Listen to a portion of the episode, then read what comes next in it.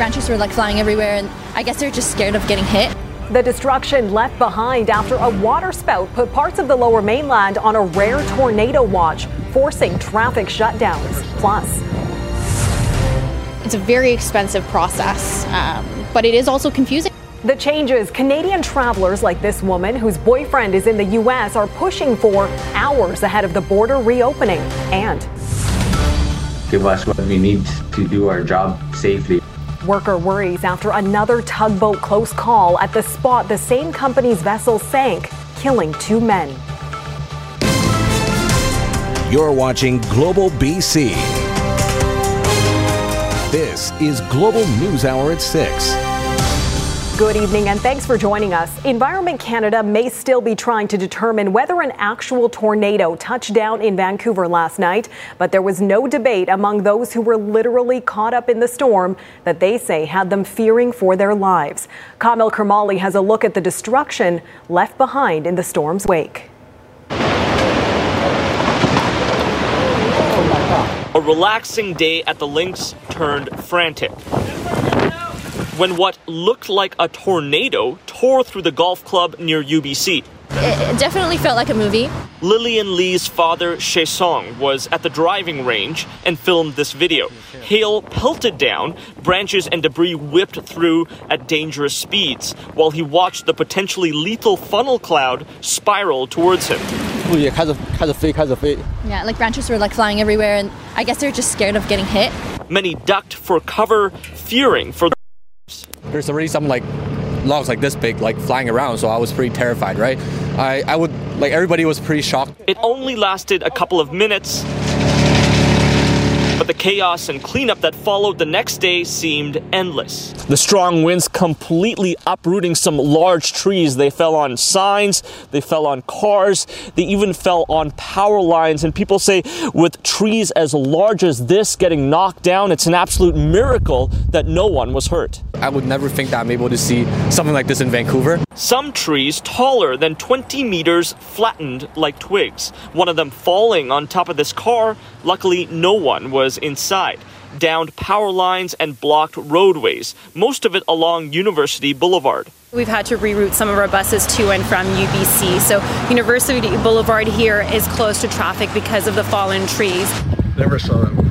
Environment Canada says a tornado touched down over the ocean near the airport around 5 p.m. Saturday, startling travelers. But there are still questions on whether a tornado touched down on land. We need to see that the the funnel of the tornado was touching the ground and that there is some uh, rotational damage on the ground. Meteorologists will continue their investigation to determine whether this can actually be labeled as a tornado, a rare occurrence for the lower mainland. Over the water, waterspout tornadoes are somewhat common. We see them every year over the open water. However, for there to be a tornado that makes it onto land on the west coast of BC here is quite rare. But one that thankfully left no one hurt. And that it, it didn't hurt anyone. To him, it's he, he's really thankful. Yeah. University Boulevard is set to open by noon Monday, but with similar strong winds set to hit the southern coast on the same day, there's concern more chaos will follow soon after. Kamil Karamali, Global News. And a much different story in Whistler, where a storm is creating ideal conditions for skiers and snowboarders. A special weather statement has been issued for Whistler. Heavy snow has been falling in the region today, and Environment Canada predicts between 10 and 20 centimeters of snow is expected to fall by Monday morning. And that is not the only BC region where travelers should be watching for heavy snowfall. And for more on that, we go to meteorologist Yvonne Schalle. So, Yvonne, a word of caution for motorists here. Yeah, and the heaviest snowfall will be for this evening. It'll ease off overnight tonight.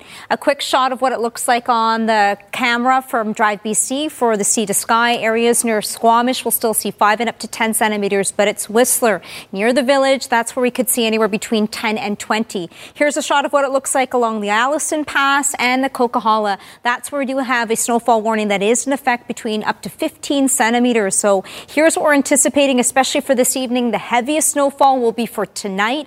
Do check in with drivebc.ca for the latest road conditions, but it's the Coquihalla 10 and up to 15 centimeters. Most of the other mountain passes 10 and up to 15. It'll ease off to flurries overnight, much calmer as we get in through the day. However, the next weather maker and storm is going to pack a punch. We do have a special weather statement. The winds are going to ramp up. This will be Monday leading in towards our Tuesday. More on the timeline and which areas will get hardest hit coming up very shortly. Neetu? Important information. Thanks, Yvonne. And now to a date that many Canadians have been looking forward to the reopening later tonight of the U.S. border to fully vaccinated visitors for non essential trips. But as Grace Ke reports, many British Columbians are having to factor in the cost of the PCR tests needed for their return to Canada.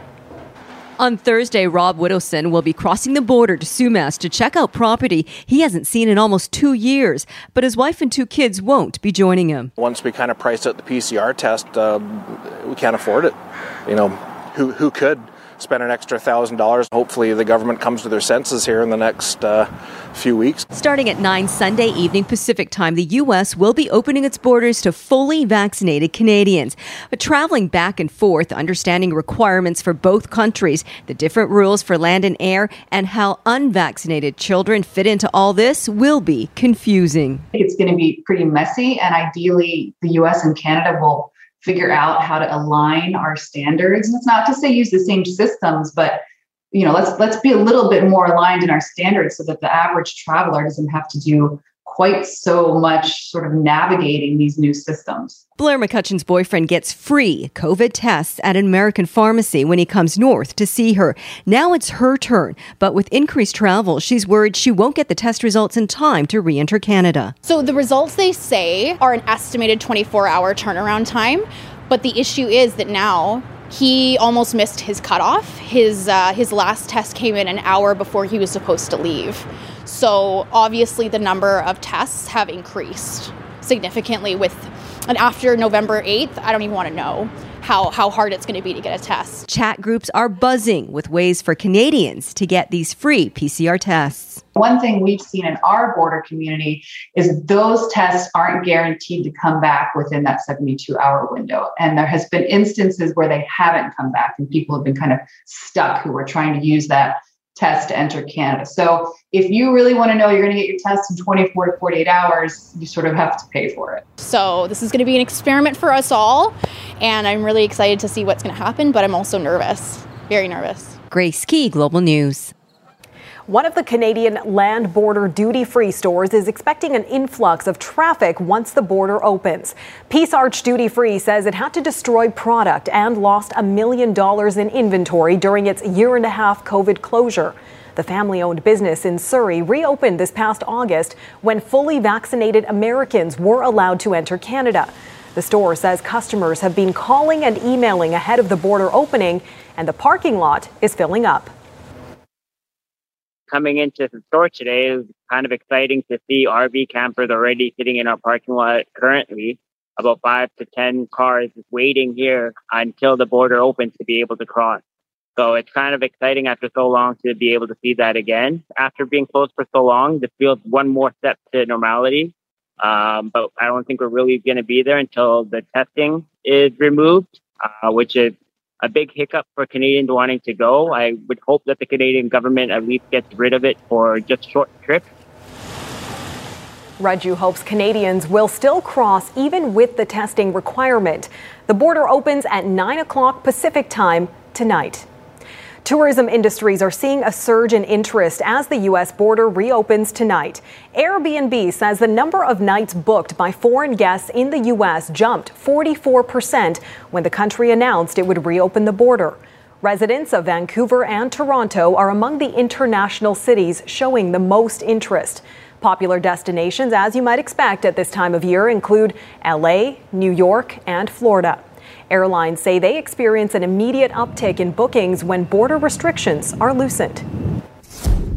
Certainly already we are seeing that uh, you know people have really missed connecting uh, or visiting favorite destinations uh, over the past year and a half. And now that the opportunity specifically to return to the us canadians are very excited to do so. And after suspending its service for 19 months, the Coho Ferry will return to action tomorrow. The Blackball Ferry line will resume round trip service between Victoria and Port Angeles, Washington.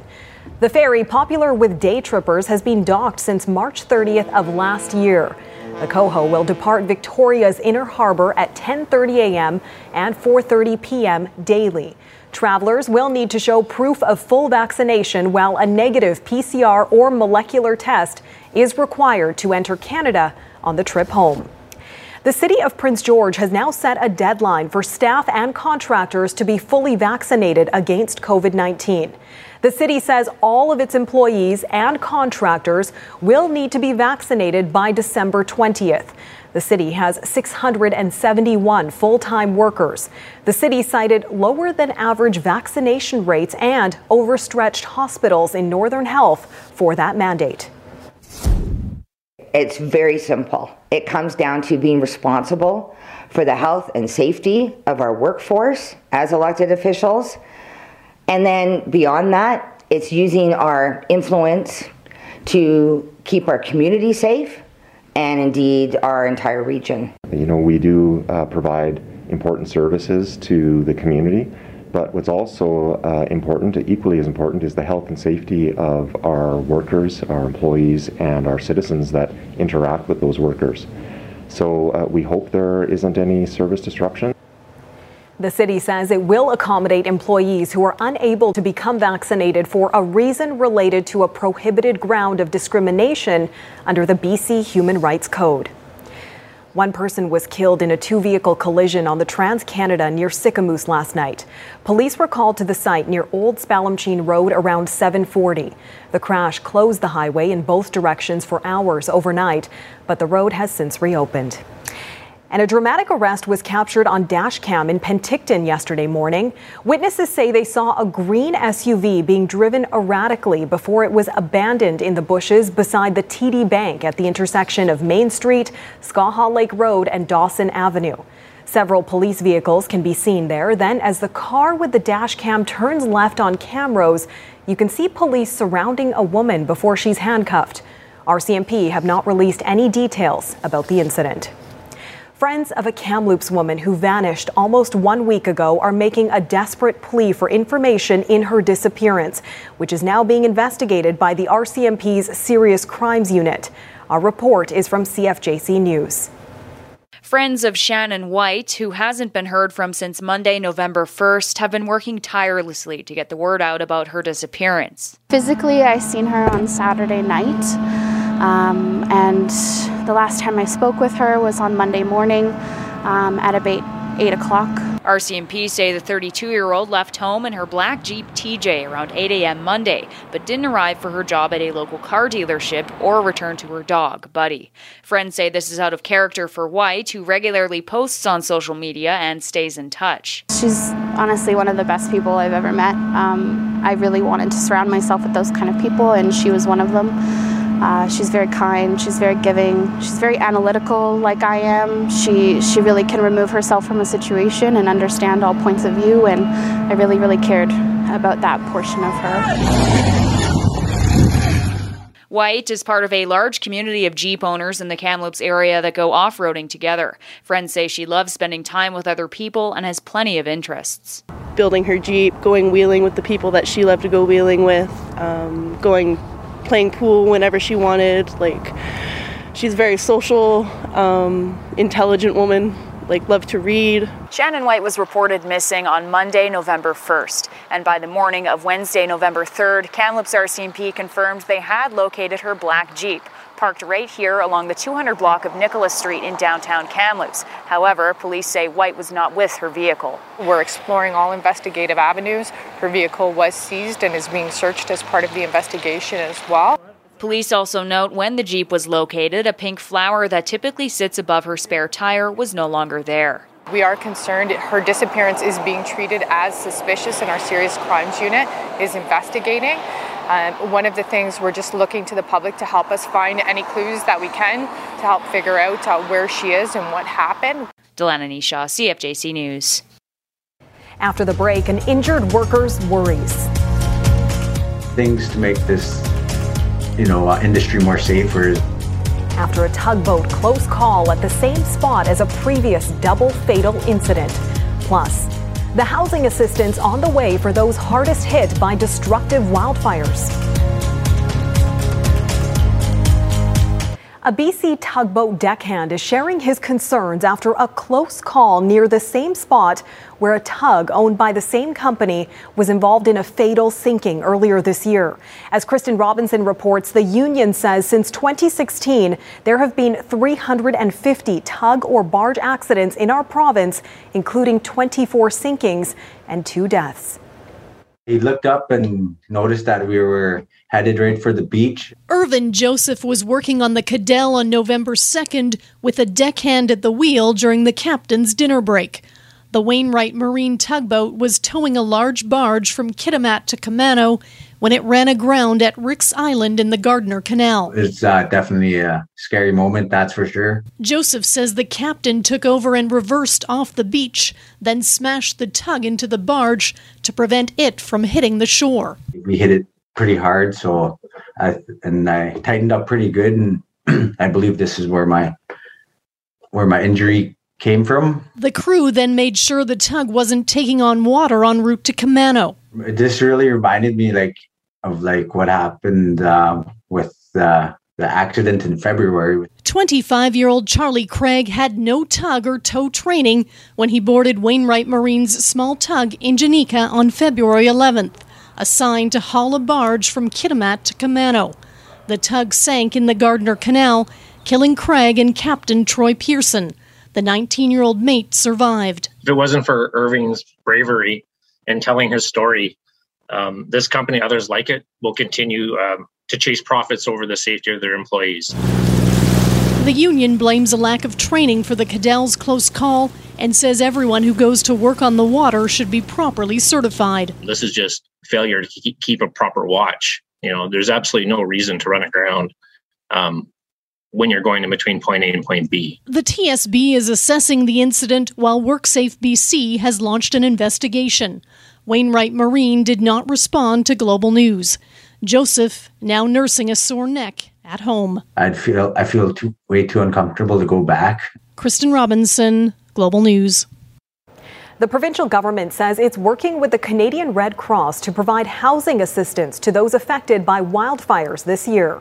The Public Safety Ministry says the government will provide eligible households $1,300 a month starting in December while they move to long term housing.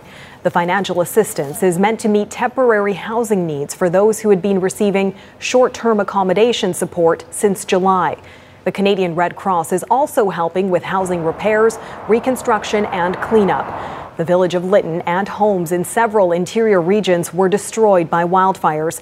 This year, about $565 million was spent fighting wildfires between April 1st and September 30th, when 1,610 wildfires scorched 8,682 square kilometers. And still ahead, Indigenous Veterans Day and Remembrance Day are both being marked this week as flags on federal buildings fly at full mast for the first time since late May. Plus, the urgent appeal at this solidarity rally in Vancouver to support women and girls in Afghanistan. As both Indigenous Veterans Day and Remembrance Day are marked this week, flags on federal buildings are once again flying at full mast, but not for long. The flag on the Peace Tower has been at half mast since May 30th, following the revealing of unmarked graves of Indigenous children at former residential schools across the country. At sundown in Ottawa, the flag was raised once again. It will be lowered for remembrance services this week, then stay at full mast after that. And Monday is Indigenous Veterans Day. A ceremony at Victory Square in Vancouver tomorrow morning will be among several services held across the country, marking the important but oftentimes overlooked contributions and sacrifices of First Nations, Metis, and Inuit military personnel. In solidarity with women and girls in Afghanistan, dozens of protesters stood in the rain at the Vancouver Art Gallery today with an urgent message. This is an absolute emergency situation. led by the Canadian Federation of University Women and Canadian Women for Women in Afghanistan say the aim is to keep public attention on the humanitarian crisis in that country. They estimate 5 million girls are affected by a secondary school ban that's been in effect for 52 days now. The protesters are pleading for an urgent global response to help those most at risk under the Taliban rule escape to safety. As we reported earlier, the requirement for a PCR test for returning Canadian travelers is proving to be a deterrent for many. But a U.S. community bordering Manitoba is looking to make the trip cheaper for vaccinated visitors. Global's Abigail Turner reports.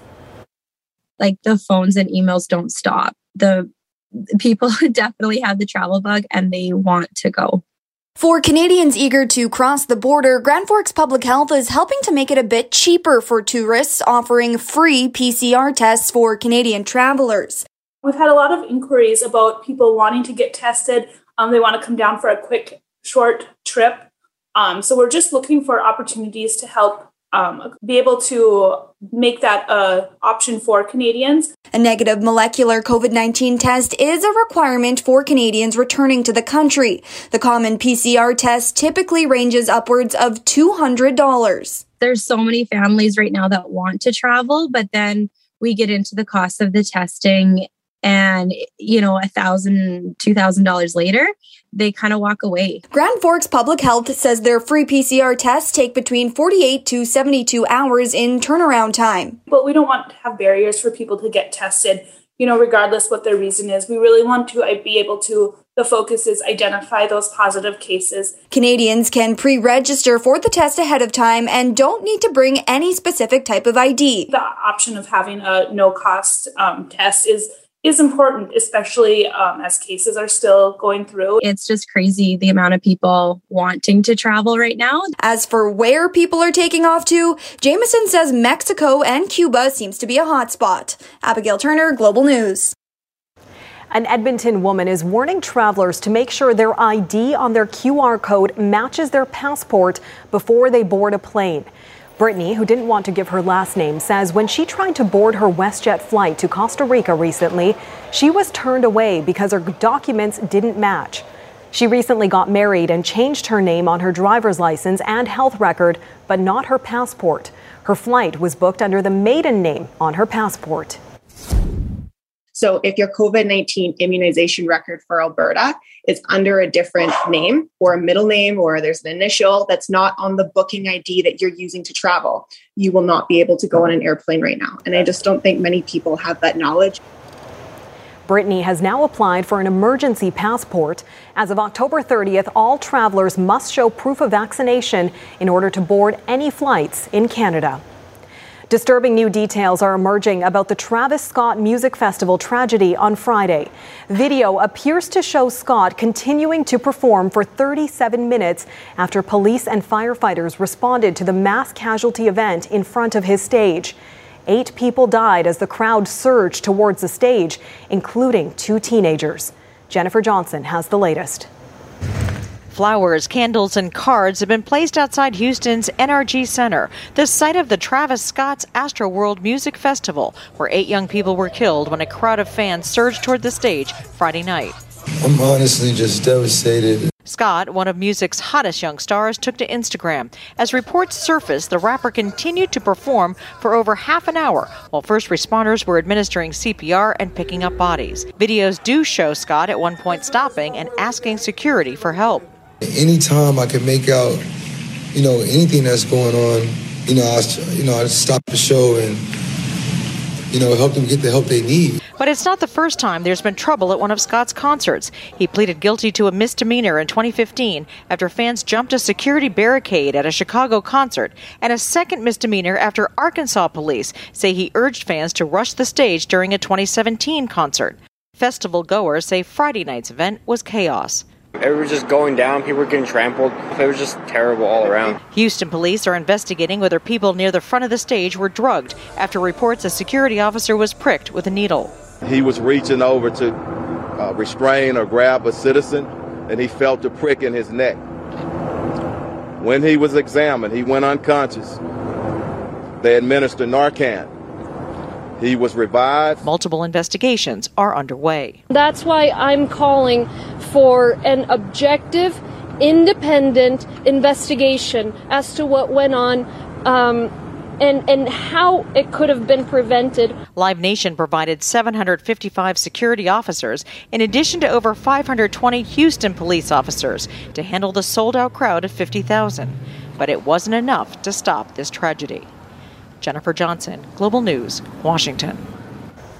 Coming up, the most senior rookie in the game. Got back, I told the wife, I'm going, I'm going to Milwaukee. The BC family cheering on one of their own after he was called up to the big leagues. That story is coming up later on the News Hour. You're watching Global News Hour at 6. All right, for lower mainland standards, there's been some wild weather lately. Let's bring in meteorologist Yvonne Schalle for a look at the latest. And Yvonne, I did see more rainbow photos all over social media. Yeah, we had a couple there, so that was great. It was a nice break and it was much needed. And with the time change this evening, we had the sunset closer to 5 or 442. So it is going to get dark, but we'll have some bright spots, especially as we get in towards the morning. Here's a glance at what we're seeing right now. Reported out of the airport, we've got some light rainfall. Temperatures are sitting at 7 and a southeasterly wind at 15 kilometers per hour. So we'll see a few waves in there. We've even spotted a lightning strike just over the mountains, and we are going to have some heavier rainfall overnight for many areas across the island. But it's this next wave and weather maker that is going to push in for tomorrow late towards the evening and leading in towards Tuesday. That'll pack a punch with the winds. The precipitation on the future cast as we look in towards tomorrow morning, a bit of a brief break for many areas across Metro Vancouver. It'll be a chance for some showers, and then the precipitation does start to pick up as we get in towards the evening. Heavier rainfall, and then leading in towards Tuesday. Tuesday. Here's the special weather statement for winds. So Monday night and Tuesday, southeasterly, we could see gusts closer to 110 kilometers per hour. That's closer to the water. Now, inland areas of Vancouver Island also included within this now, and most areas for the inner south coast could see those gusts potentially up to 80 kilometers per hour. So that range between 60 and 80 will take us in towards our Tuesday. A heads up. Now, the northern half of the province, it's a few isolated showers. Inland could see some flurries near Terrace. It's Fort Nelson that will see flurries, but areas towards the south and the Peace underneath a partly cloudy sky. Dry tomorrow and pleasant for the central interior, mix of sun and cloud. Much of the southeastern corners of the province will see wet flurries in the morning, changing over to a chance of showers. The mountain passes, higher elevations will ease off to flurries, a bit of a break in there, and much of the southern interior tomorrow will see breezy conditions with the gusts or winds rather potentially up to 40 kilometers per hour. Now, along the south coast, we are looking at some uh, some of the rain developing towards the evening, but the big weather story will be as we get in towards tomorrow night and Tuesday with very windy conditions, potentially gusts between 60 and up to 80 kilometers per hour. So, a windy start to our work week, but it'll be late in the day for tomorrow. A blustery one, a stormy one will likely be on our Tuesday. A bit of a break in between systems on Wednesday so far. It's on and off rainfall. Make sure you grab that rain gear as you head out this week. Neetu? Great advice. Thanks, Yvonne. A Metro Vancouver CBSA officer successfully finished a cause very close to his heart today.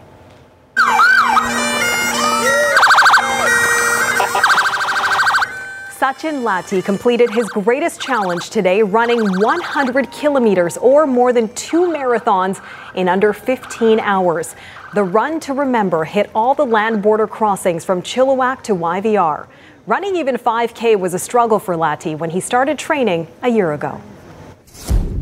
I feel honored and humbled that I'm able to have the opportunity to serve uh, and serve the veteran community. It was very challenging, but nothing compared to a lot of the veterans out there. So it was 100, uh, 100K, 15 hours. Um, I'm tired for sure and uh, sore, but I'm, I'm happy, so it's good. Lati raised more than $19,000 for the Royal Canadian Legion BC Yukon Command, surpassing his GoFundMe goal of $10,000 for veterans' mental health. Wow, almost doubling that goal. Congratulations, Sachin.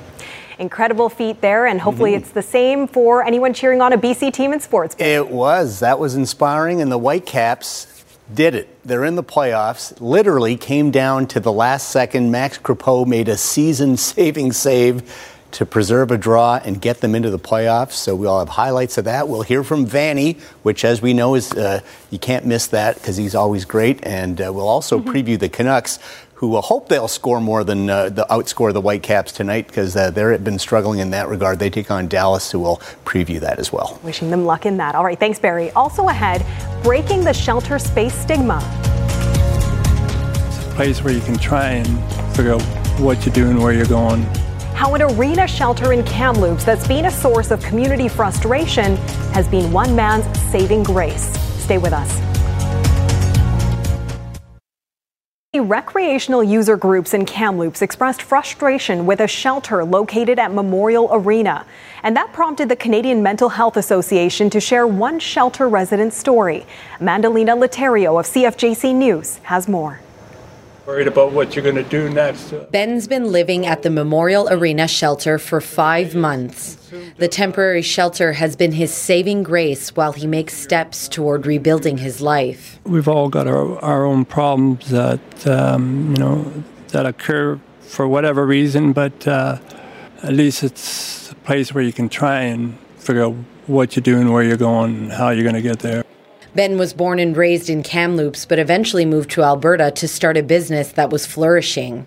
Six years ago, he decided to move back, but didn't have the same success. Now, jobless and homeless, the shelter has become his lifeline, and the residents and staff have become his family. The Canadian Mental Health Association operates the Memorial Arena shelter. It's more than just a warm place to stay.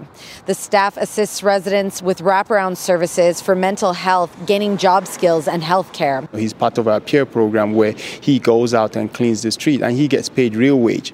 And that is helping create, you know, some life skills for him. He can gain meaningful employment employment skill that he can carry with him. CMHA says the shelter is also judgment free, which makes a noticeable impact on the mental health of its residents. It's a relief they can't find on the streets. You just feel as though you're outcasted as a as a um, individual that uh, is, isn't wanted in, in the area because of uh, his circumstances or her circumstances. Although he's not earning a living wage, Ben says the shelter is giving him the comfort and support he needs to move forward. You know, at least with the arena here, you can sit back, think about what you got to do, uh, who you got to see, you know, what appointments you've got to make, and and try to move on with your life instead of uh, just trying to find um, some place to sleep. Amandalina Laterio, CFJC News. Barry's back with all your sports highlights ahead and I really want uh, women's wrestling to grow in Canada and in BC. An international wrestling champion from Surrey talks about her triumph despite pandemic odds. Stay with us. Support Covenant House Vancouver and triple your impact. Help them as their doors remain open to provide unconditional love and absolute respect for youth overcoming homelessness. Your donation today will be triple matched for youth in need. Burnaby Hospital Foundation is partnering with us at Global BC for the Bright Future broadcast. Tune in on November 13th at 5 p.m. right here on Global as they fundraise to transform Burnaby Hospital into a state of the art medical facility for all of BC. For our BC, I'm Michael Newman. If you wanna know, it's on the hub. If you wanna show, it's on the hub. If you wanna go, it's on the Global BC Community Hub. Navigate your now.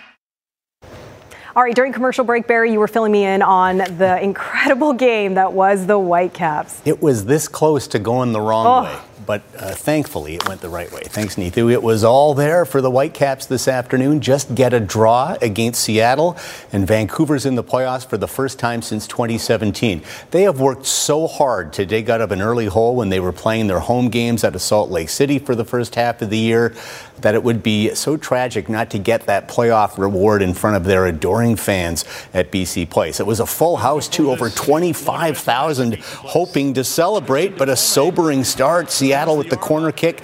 Christian Dajome called for a handball in the box.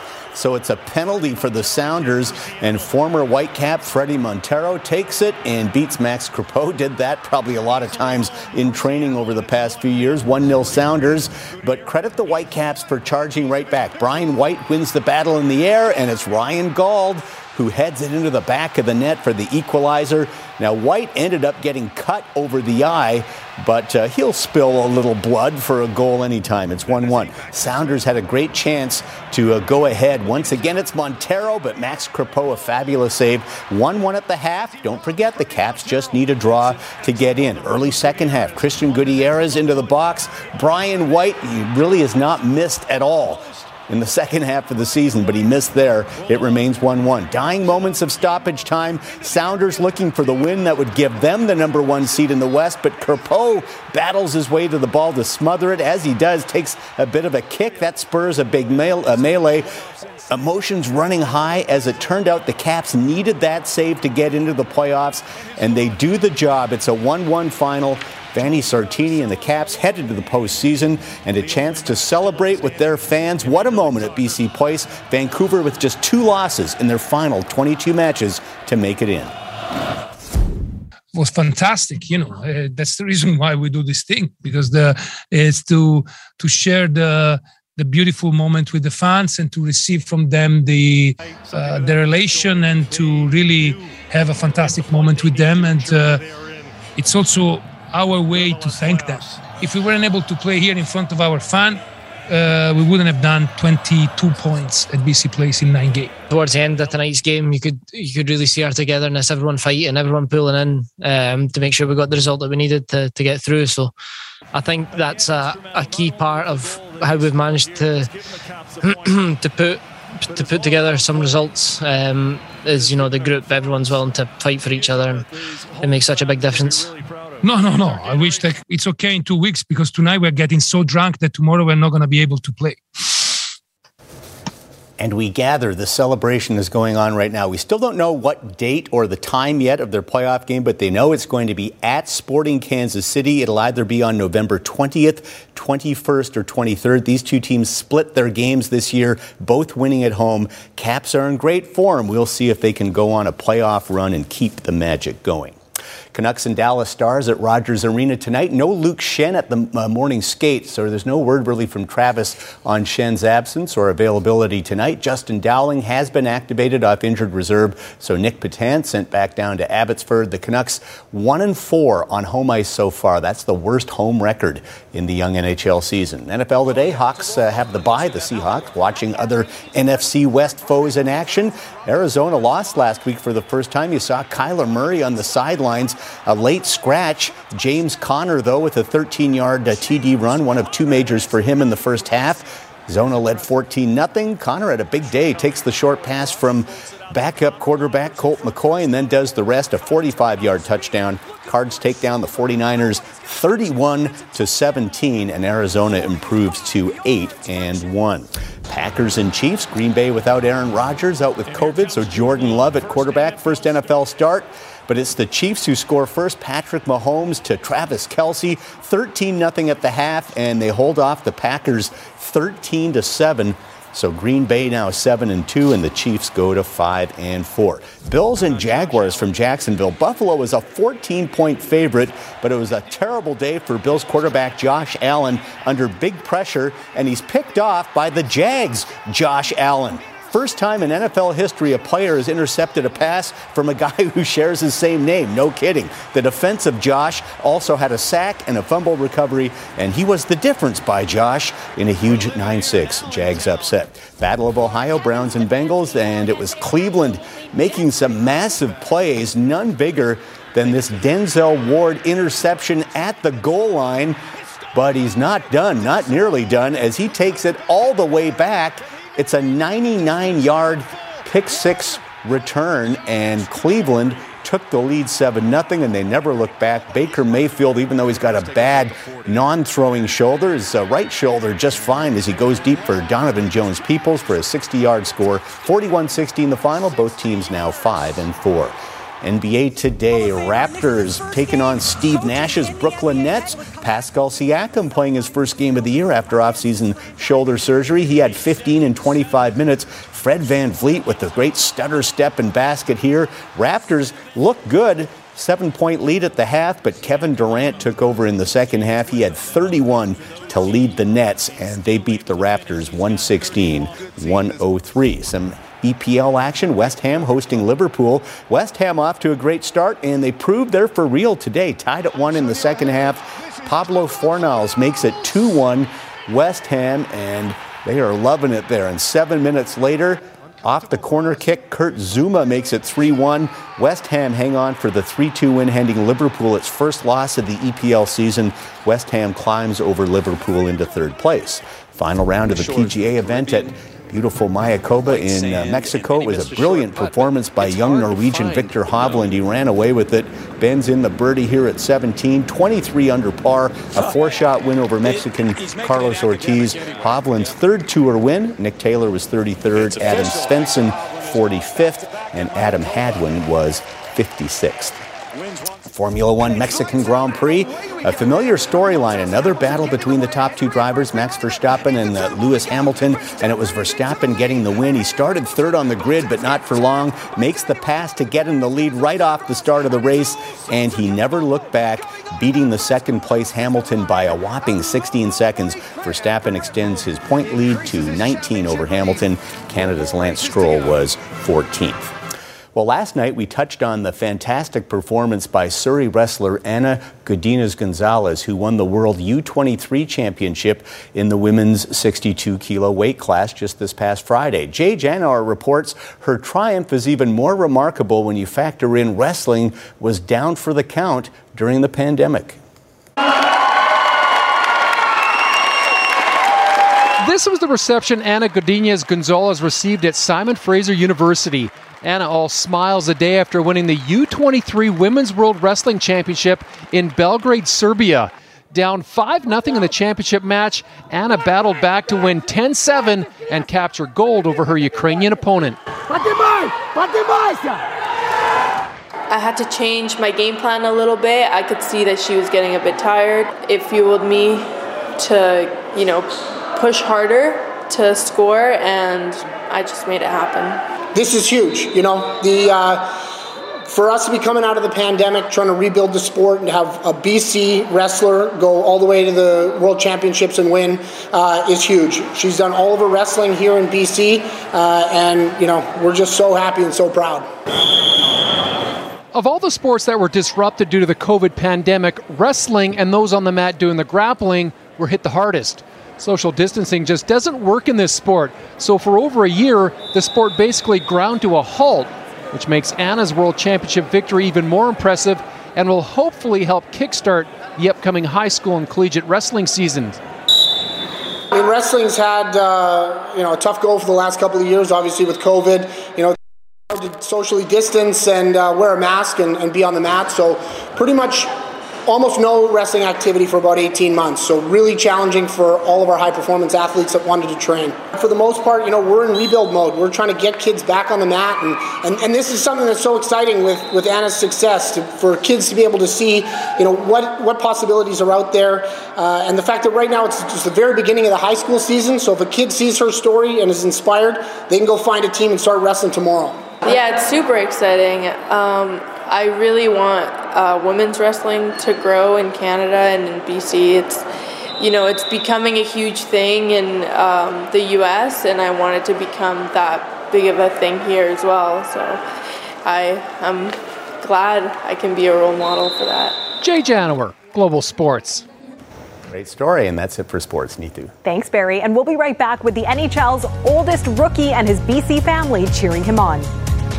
This is BC with Jay Durant, brought to you in part by Fortis BC, BC's energy solutions provider. A BC family was recently able to cheer on their loved one in person soon after he was called up to the big leagues. Here's Jay Durant with tonight's This is BC.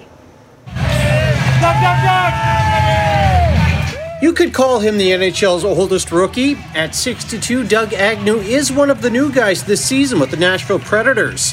After 32 years as an athletic trainer with the Milwaukee Admirals, Agnew finally got the call up this offseason. You know, you pretty much had to go. When when the NHL calls you, know, you, you have to you know, it's not a it's not a burden to go. You know, you really it's kind of your your career goal. He had been in Milwaukee since 1989 after getting a job offer from Pat Quinn and the Canucks back when Milwaukee was a Vancouver affiliate. He said yes immediately got back, I told the wife, I'm going, I'm going to Milwaukee. She says, great. How much getting paid? Geez, I don't know. I didn't even ask. Doug had his own cheering section for the Preds game against the Canucks. Family came in from all over the province. It's like once in a lifetime thing to see your brother in the NHL. It's It was his brother Jason who helped us revive an old classic promo video from Milwaukee.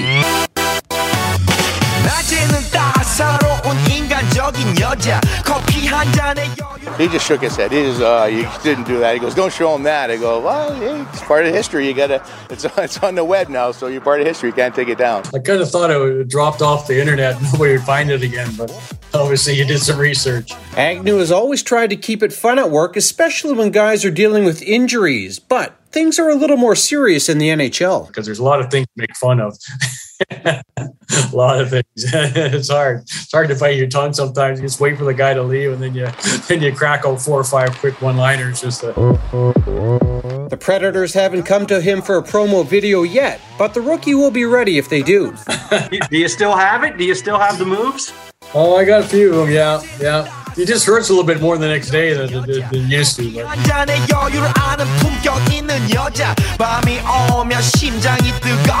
Jay Durant, Global News. Over and over. If you know someone who has a great story to tell or something unique to BC that people need to know about, you can email your ideas to jay at thisisbc at globalnews.ca. Thanks so much for joining us all. Jordan will be here at 11. Have a great night.